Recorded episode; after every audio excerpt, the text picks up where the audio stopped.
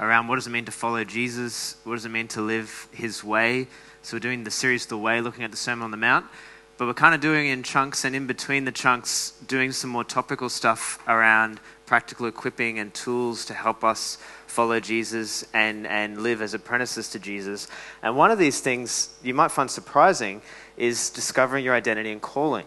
Um, we might not often talk about this in church. We talk lots and lots about, excuse me, about God and knowing God and who God is. And this is primary. And this is where we start. And this is so important. But also, an important part of our journey in growing um, to be more like Jesus is actually growing to be more our true selves, which actually means learning about ourselves and actually going on a journey of self discovery and self knowledge. And this is something that has been a value throughout the church history, but maybe sort of recently kind of has not been necessarily. Sometimes we sort of say it's all about God, it's not about us at all, and kind of think that the Christian thing to do is to reject yourself, sort of repress yourself, which is actually not true. That, that actually God wants us to be our true selves in the image of Jesus to become who He's uniquely made us to be, which is actually um, His design, His creation. There's, there's goodness and there's beauty. There's also brokenness.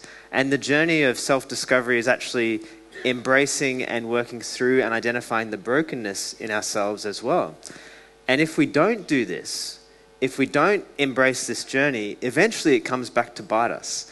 And you hear so many stories, right, of, of particularly pastors or, or, leaders in society who, who um, grow, they're famous, they, they have amazing influence, amazing productivity, but then there's a, a breakdown. There's, there's uh, some, some sin. There's something that's in themselves, what we could be called their shadow side, their brokenness that's been rejected, that hasn't been dealt with, that comes back to bite them.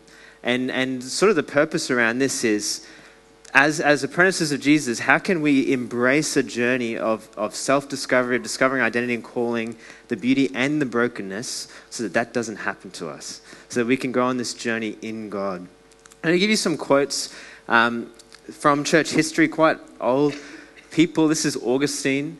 He's famous for saying this How can you draw close to God when you are far from your own self? And he has a prayer, Lord, grant that I may know myself, that I may know thee.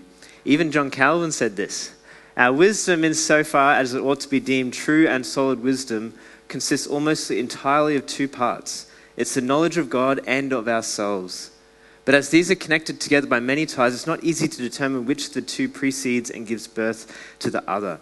They're saying that actually growing is about knowing God, but not just knowing God, but also knowing ourselves, knowing who He's made us to be, and also knowing like how far we fall short of Him and how much we need Him. And these things are connected and go together.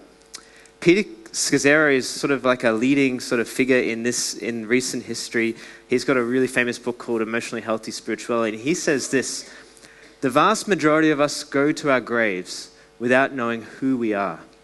We unconsciously live someone else's life, or at least someone else's expectations for us. This does violence to ourselves, our relationship with God, and ultimately to others. It says that this is actually a, a really important thing. Um, one of the cool things working with kids um, when I was a prep teacher, and, and anyone you guys, a lot of you guys have had kids or have worked with kids, um, like little prep kids. The cool thing is, is they, they are basically just themselves. Like they don't really hide too much. Like there's this freedom, there's this expression, there's this honesty. You know how they feel because their face just says it all the time. And this is this is kind of just what kids are like. But often we kind of through school, through relationships, through problems, we kind of learn that actually we kind of have to hide ourselves. And we kind of have to put on a false self and we have to go with other people's expectations in order to feel safe. And we can end up living a life where we are always looking at what other people want, what other people expect, what other people think, what we should do. And in doing that, actually, may not even know who we are, may not even know ourselves at all. And that this can actually be incredibly damaging. But this journey of self discovery can also be hard because it means having the courage to face that, to embrace those difficulties, and honestly work through things. I want to give you some examples um, just from Scripture. We're going to look at the passages Michael, Michael just read out and a couple of others, just looking at people, we'll start with Jesus, who knew their identity and calling, who knew who they were, and therefore knew what they were called to do. And we, our culture kind of doesn't really start there with who we are. We just always talk about what we do. And that's kind of how our culture gives people value, gives people meaning, gives people purpose is in what you do. If what you do is important, then you have value. Doesn't matter really what your character's like, it just matters what you do. But biblically, these things are linked. Who we are and what we do are together. And really, who we are comes first, identity. And when we know who we are, we know what we're called to do. And that's what we'll see in these passages here as well. So this is this is Jesus, and this was an incredibly significant moment for Jesus and the people around him, where the Father speaks his identity, and that's linked to his calling. I'll just read through this again. Then Jesus came from Galilee to the Jordan to be baptized by John. But John tried to deter him, saying, I need to be baptized by you, and you'd come to me? And Jesus replied, Let it be so now. It is proper for us to do this to fulfill all righteousness. So John agrees.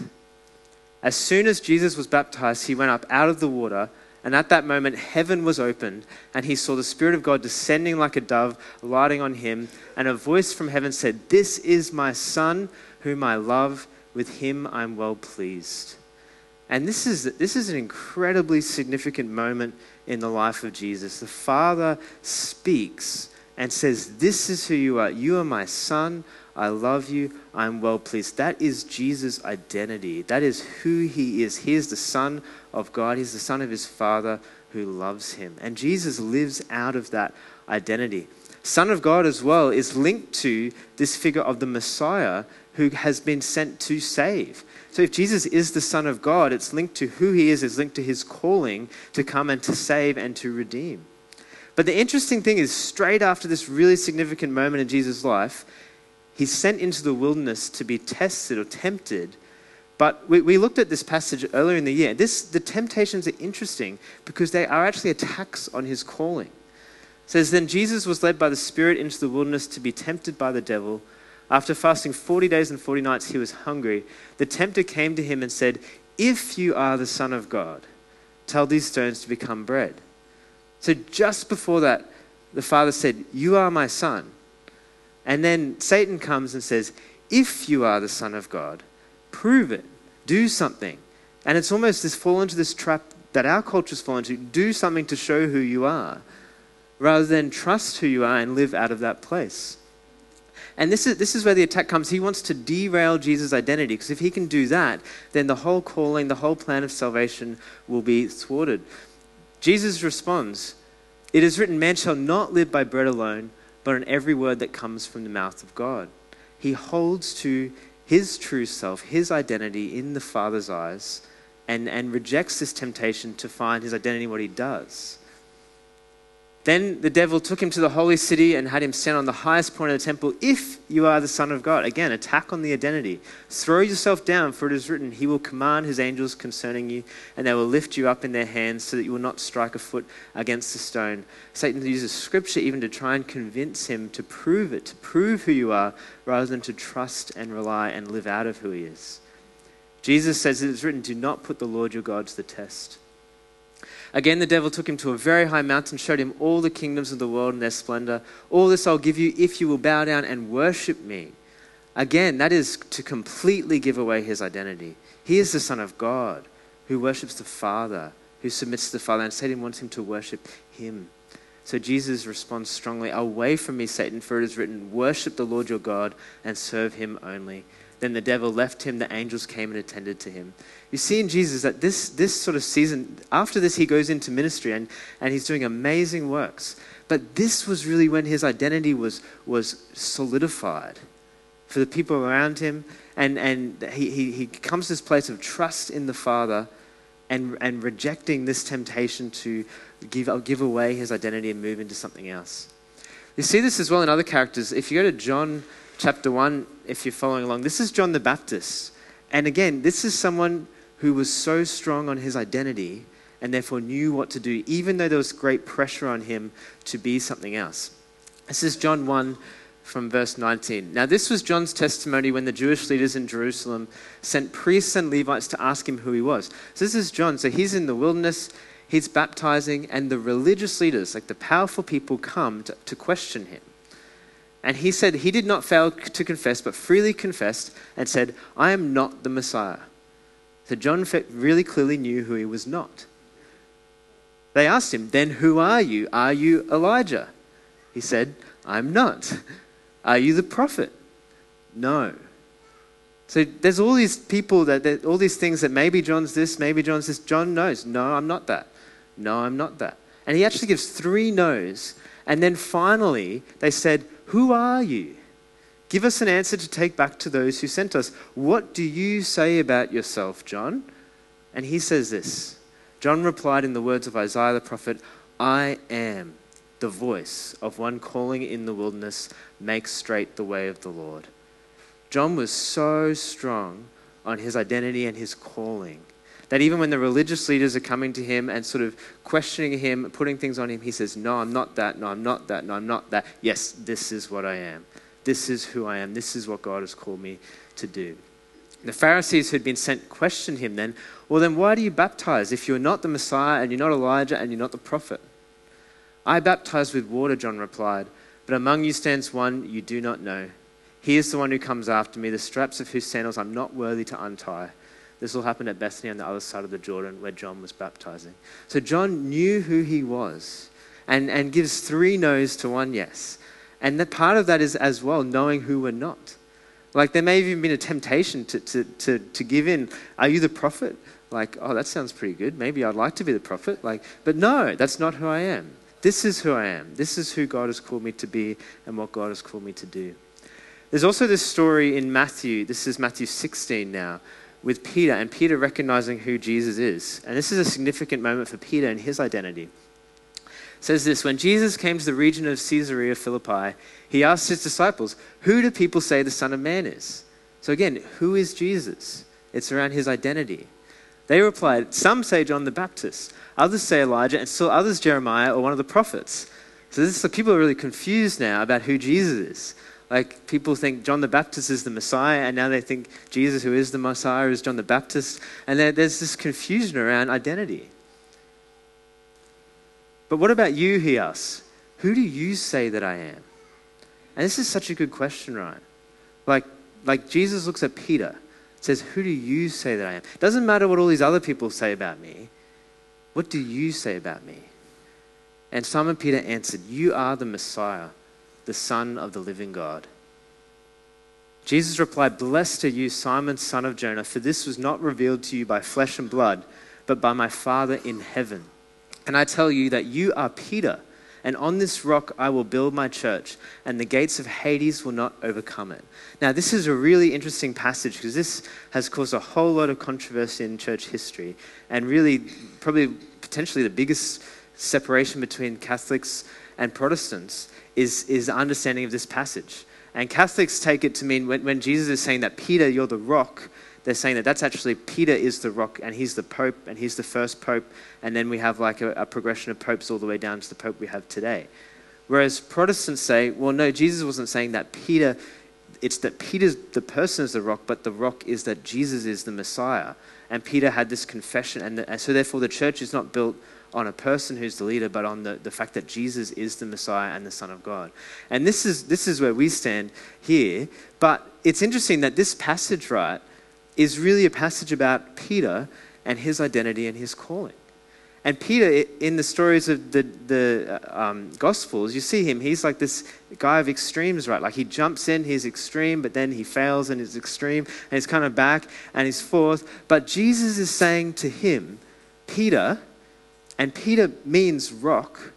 That's what the name actually means. And so it's a play on words. You are Peter, you are rock, and on this rock I will build my church.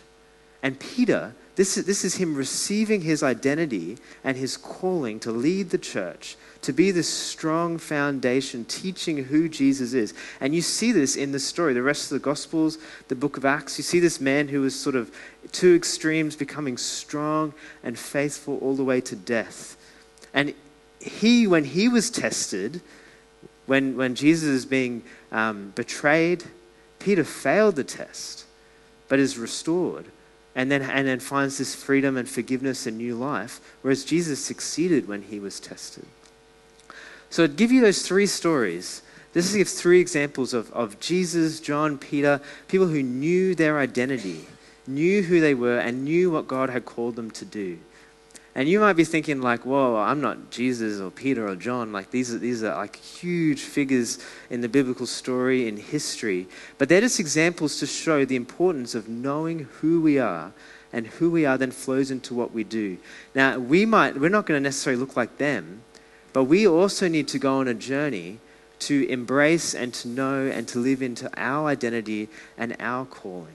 So we can be faithful to what God is calling us to do here.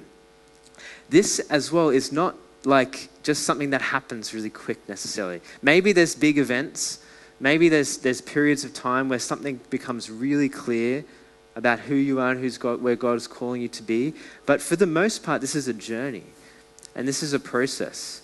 And this is, this is not a journey that you get to the end of really quick, but this is a journey for all of life. And what I, what I want to show you is the teaching. Um, a lot of what we're doing in this series based on um, this guy's teaching at um, a church in Portland.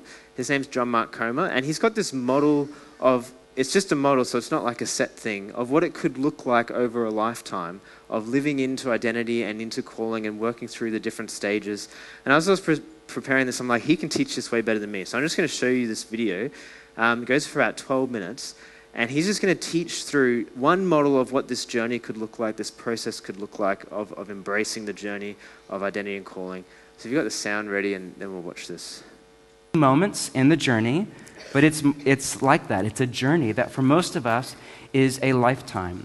Here's one framework you may or may not find helpful of seven stages of discovery of your identity and calling that I adapted from the work of Dr. Bobby Clinton from Fuller Seminary. He did this exhaustive study of a thousand plus leaders in the kingdom of God from the Bible, from church history, from all around the world. And his goal was to look for is there some kind of a pattern over hundreds, over thousands of men and women, um, and the journey that they go on with Jesus. And at the end, he said, Yes, there absolutely So here's my adaptation. Stage one, he called Sacred Foundations.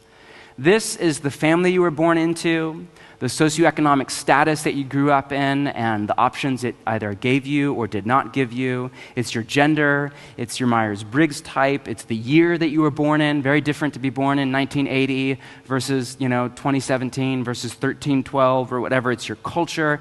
And you have little to no control over any of this. But all of it, your sacred foundations are the first signpost to point you forward into your identity and the call of God in your life. Next is discovery. And this is a messy, kind of long and awkward stage for a lot of us. And you have your Jesus in the Jordan River kind of moments where there's like a revelation and a voice from heaven or whatever. And then a lot of us just wander in the wilderness for a while after that, a bit confused. And, you know, this is a season of learning and of unlearning who you are, who you're not. You do some things and you just come alive, and people around you say, Oh my gosh, like, did you feel that? You, like, you should think about doing more of that.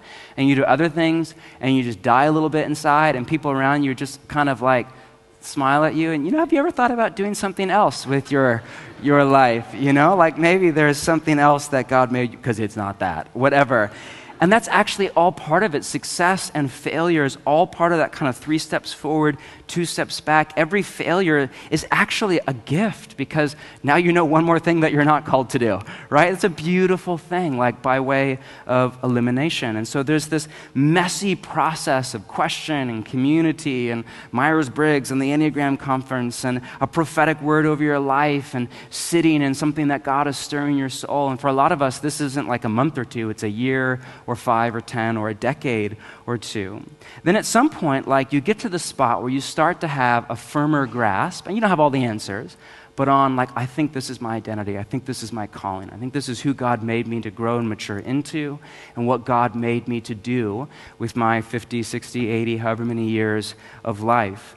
And at some point, then you have to like actually step out you have to go for it. You have to enroll in the program or start the business or register the domain name or plant the church or ask her out. Just start there, okay? Whatever it is, or have a child or make the record or whatever your thing is. And then comes stage four, which is getting good. So, Malcolm Gladwell, of course, made this famous, um, the Vienna study, one of many studies that all make the exact same point that it takes right around 10,000 hours to get really good at anything. Now, for most of us, if you, you know, work at a craft of some kind for 40 or so hours a week, that's about a decade of your life. So just think about that.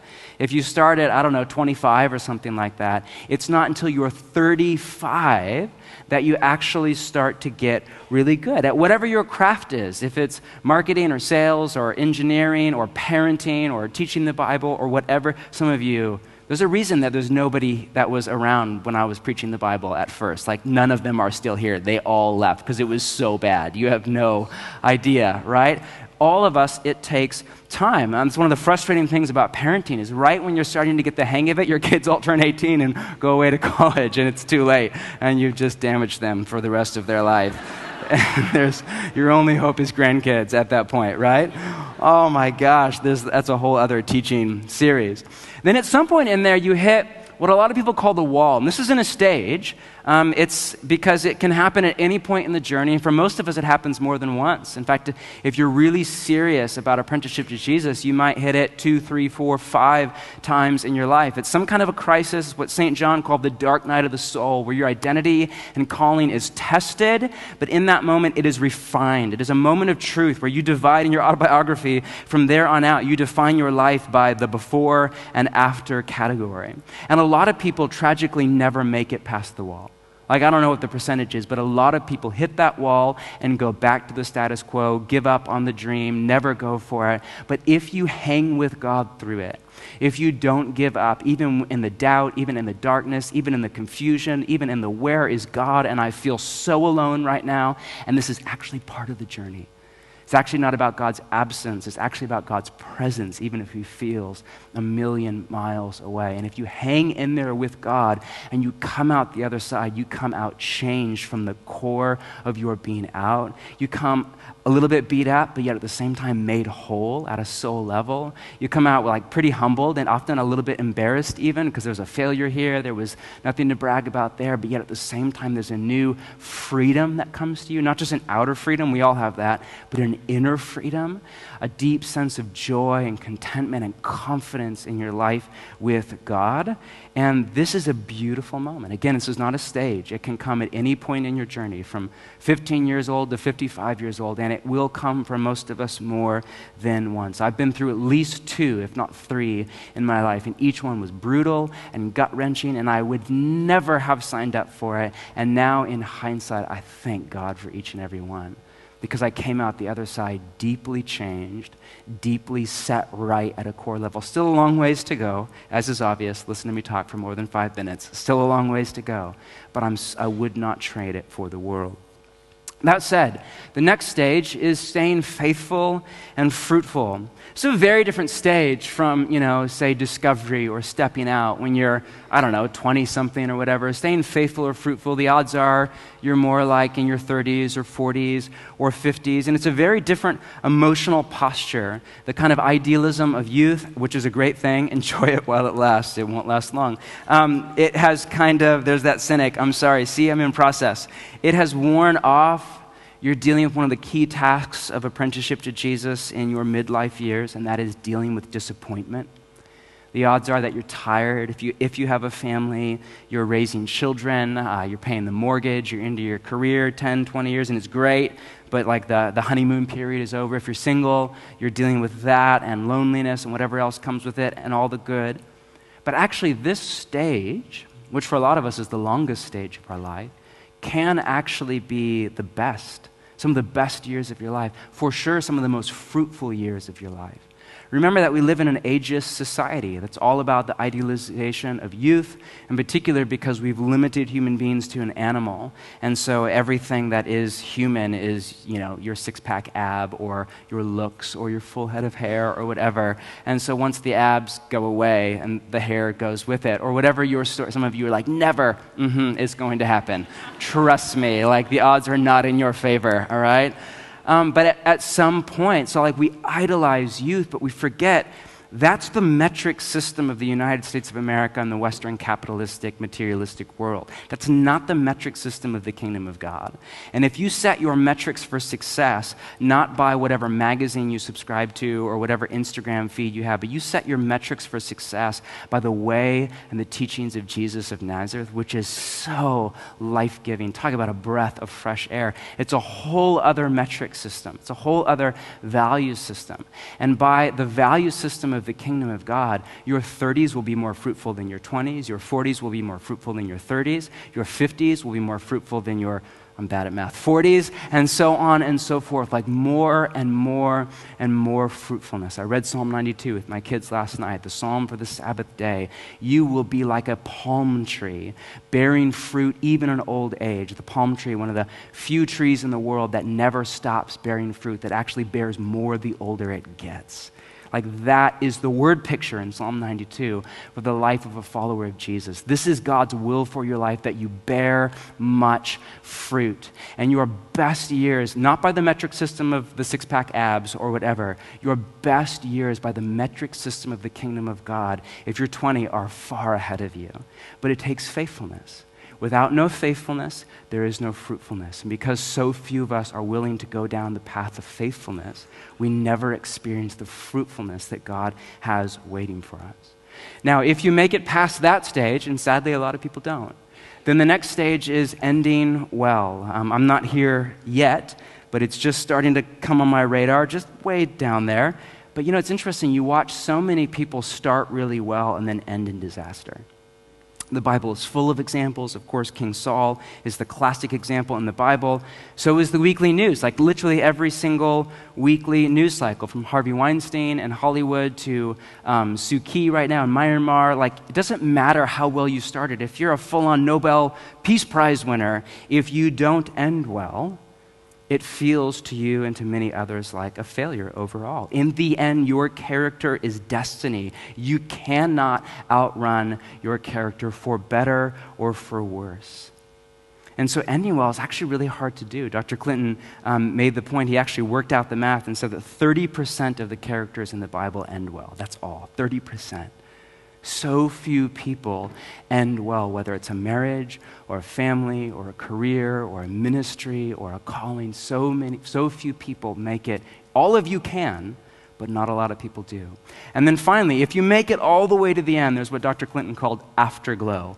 And this is like he said, very few people ever get here, but again, all of you can get here. This is like the elderly grandma or grandpa who just like isn't grouchy and weird and like, but actually everybody wants to be around her or him and everybody's asking for advice and, hey, grandpa, what would you do about this? And you're just living, you don't have to do anything at this point. You're just living in the afterglow of like, I put in 80 long, hard years. Now I'm just gonna like watch TV and hang out with my great grandkid. I can't remember his name, but it's going to be great, right? This is Eugene Peterson right now in his 80s, and this is Dallas Willard a few years before his death, with people coming from all, like uh, top level leaders coming from all over the world. At this point, you don't even have to do anything. You just get to live in the afterglow of a life well lived. And again, Dr. Clinton said very few people ever reach this, but every single one of you can if you follow Jesus. Now, again, this, may, this framework may or may not be helpful for you. My point is very simple this is a journey. This is not like, oh, we have three months of practice. We have fasting coming up in January, so we better get this done by Christmas, right? Because you have the holidays. Really, we better get this done by the third week of November. So let's discover our identity and calling before the holiday season. It's, it's not like some of you are like, right? No, wrong. This is a lifelong process for a lot of us. And this journey. Cool. Yeah, I hope, hope you enjoyed that. And like he said, like that is just a model and just a framework to give a progression of what this could look like. And the cool thing about this place at Rivers is we probably have people in all different stages of that journey. There's, there's young people who often come at night that are right at the start of that. There's some of you guys here who are, who are all different stages of that. And, and wherever you sort of would place yourself today, I suppose that the point of today and that the encouragement from today is to embrace that journey, to continue going on that journey in God, to, to take stock of where you are, and to just keep going wherever that is. Um, and this can be difficult. This, this can be hard. Like he said, it's easy to give up, it's easy to settle for the status quo, it's easy to, to not face the truth about ourselves, including facing our brokenness, facing our difficulties. It's easy to want to just please and fit into the mold that people might expect of us. But God's call is for us to follow Him. And as we follow Him, to become more like Jesus. But the interesting thing is, as you become more like Jesus, we become more our true selves. We don't become like these carbon copies where we're all like clones. We actually become more unique, but more like Him. There's this really cool quote. Um, it's, it's by a rabbi, and he says this In the coming world, they will not ask me, Why were you not Moses? They will ask me, Why were you not Zusa? His name's Rabbi Zusa. And it's, it's so interesting to think about that. Often there's this pressure, right, for us to be someone that we're not for us to be maybe one of our siblings, for us to be maybe someone with a different gifting, someone with a different job. But God's call for us is to be the person that He's made us to be in Him, to do that in Him, not to go on our own journey and, and of self discovery apart from Him, but in Him, to be the unique expression of Him that He's made us to be. Um, over, this, over these five weeks, I encourage you to um, do some work around this if you'd like to. This is just an invitation, potentially in, in your small groups or with your family or maybe with a friend. Um, this, this website that I've got there is practicingtheway.org slash identity week one. There's some activities. One of them is to look at that framework and to plot where you think you might be on that and to have a discussion around that. Another thing, um, there's, a, there's another framework there around um, differentiation and being able to separate yourself from other people and where you might be on that as well. So that's just an invitation. If you'd like to do some activities, do some work, and, and engage with that journey, there's that there as well. Um, so practicingtheway.org. Cool. So we're, we're actually going to respond to this um, with communion today. And I just want to read out a bit of a lengthy quote around Jesus and just how well Jesus did this that, that he was his true self. He was faithful to his identity and calling all the way to the end. And this one also kind of gives some details around this. He says this In living faithful to his true self, Jesus disappointed a lot of people. Yet he was secure in his Father's love and in himself. Thus, Jesus was able to withstand enormous pressure. He disappointed his family's expectations for his life. At one point, his mother and siblings wondered if he was out of his mind. It's from Mark chapter 3. He disappointed the people he grew up with in Nazareth. When Jesus declared who he really was as the Messiah, they tried to push him off a cliff. It's from Luke 4. He remained self assured in his beliefs, regardless of the outrage of the crowds in his hometown. He disappointed his closest friends, the 12 disciples. They projected onto Jesus their own picture of the kind of Messiah Jesus was to be. This sure did not include a crucifixion. They quit on him. Judas, one of his closest friends, stabbed him in the back for being true to himself. Jesus' crowds wanted an earthly Messiah who would feed them, fix all their problems, overthrow the Roman oppressors, work miracles, and give inspiring sermons. They wanted to make him king. He disappointed them. He disappointed the religious leaders. They did not appreciate the disruption his presence brought to their day to day lives or their theology. They had to get rid of Jesus. Jesus has a deep sense of self before the Father. He knew what the Father had given him to do, who he was. At the same time, Jesus was not selfish. He didn't live as if nobody else counted. He gave his life out of love for others.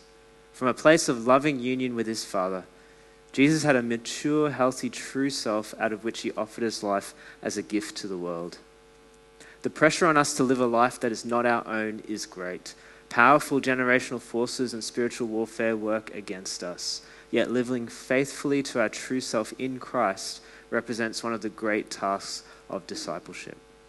So, as we come to have communion today, it's going to take time to, to stop and to think about the faithfulness of Jesus that he was faithful to who he was and what he was called to do, even though it involved disappointing all these people, even though it involved going to the cross, even though it involved giving of himself fully. That he did it that he was faithful to the call of God on his life. And in doing that is the reason why we can have life in him. We can have forgiveness. We can follow him and be his disciples. And when we think about our lives, we often haven't been faithful to the person God has made us to be. Maybe we've embraced the journey, but we've gone off on tangents. Maybe we've sought to be true, but we've ended up living a lie. Maybe we have not trusted God, have not followed Him, have disappointed others, have disappointed Him. And that when we come to this moment now, we come and realize because of Jesus' faithfulness, because He did it, because He lived it truly out all the way to death, and because He still lives, we can have forgiveness, we can have new life, we can have the fresh start and we get to now live and be in relationship with Him. And that is our identity. That's where it starts with Him. Dave's speaking next week about identity in Christ, and that's, that's where we start with who we are. So I'll invite the people um, serving the communion to come up and be ready, and then I'll, I'll pray. And, and as we take the, the, the bread and the, the wine, the biscuit and the juice, I want you to just reflect on Jesus' faithfulness. And because of his faithfulness, we can know God, we can have life, we can have forgiveness. So, Father, we just thank you so much for your love for us. That even though we have not been faithful to you, God, even though we fail, God, even though we hide, even though we try and make our life work apart from you, that you've come to us. Jesus, that you lived the perfect human life. You were true to yourself, you were true to your Father, and you've given yourself for us. And we just thank you so much for that. And we just pray that you would meet us here now, God. And as we receive your love and your forgiveness, would you just lead us on the path and the journey that you have us on and show us which way to go? So, Father, we just give this to you in your name. Amen.